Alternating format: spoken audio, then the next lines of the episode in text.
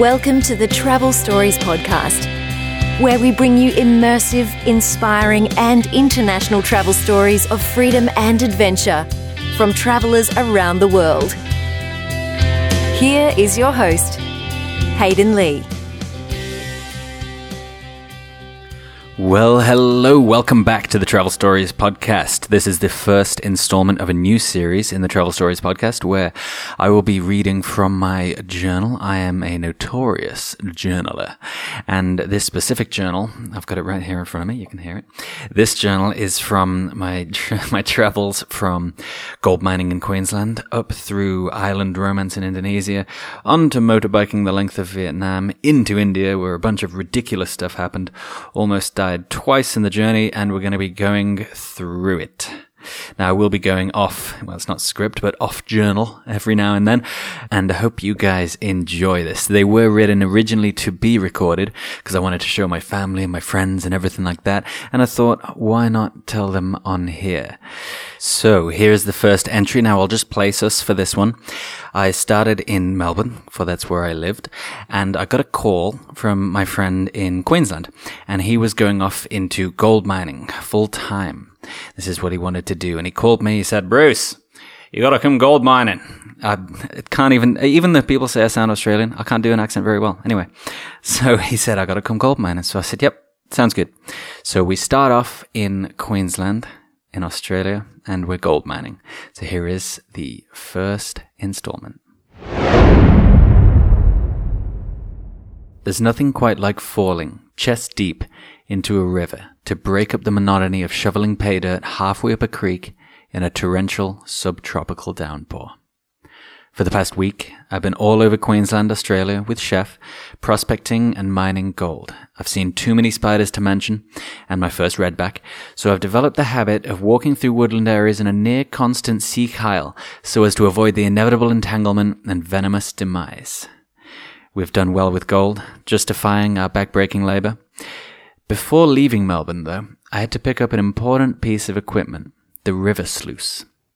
Unfortunately, it was being brought down from central Victoria on the back of a pig truck, which is exactly as the name suggests.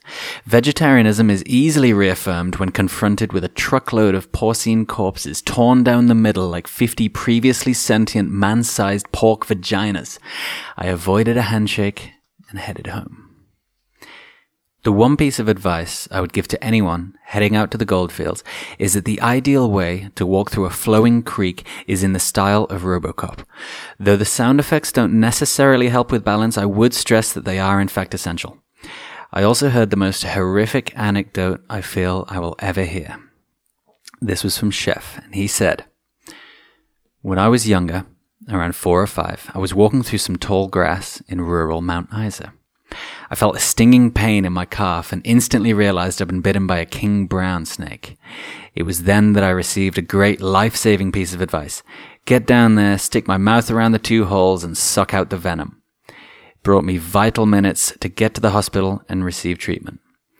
Fast forward 30 years, my daughter is six weeks old. Now, when kids are at this age, they have very little control of their breathing and do so from their nose the vast majority of the time. If they, for whatever reason, can't breathe through their nose, it could cause major problems.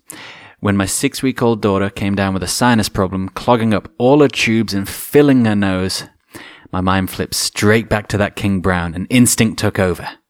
Two full mouthfuls. That is a horrible anecdote. I do apologize.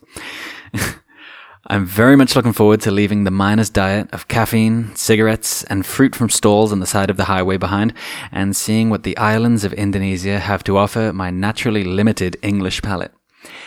Also, in a bid to commit future identity fraud, I'm having Mia, age three, give me a copy of her signature, which can be seen in the show notes. It's literally backwards. Surreal. There's a TV on and former rock legends status quo are advertising 85 cents sliced white. Oh, the humanity. Next stop, Brisbane.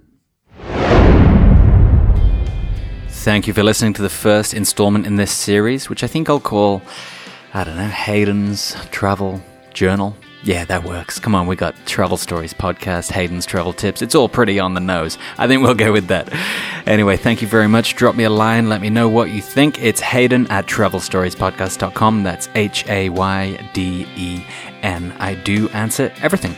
Thanks again, guys, and we'll be back on Monday with another immersive, inspiring, and international travel story. Thanks again, guys. You have a good one. Thanks for listening to the Travel Stories podcast. Get in touch with Hayden on Twitter at Travel Stories UK or online at travelstoriespodcast.com, where you can find all of the show notes and resources. Subscribe to the show to join us next time for another immersive, inspiring, and international travel story on the Travel Stories podcast.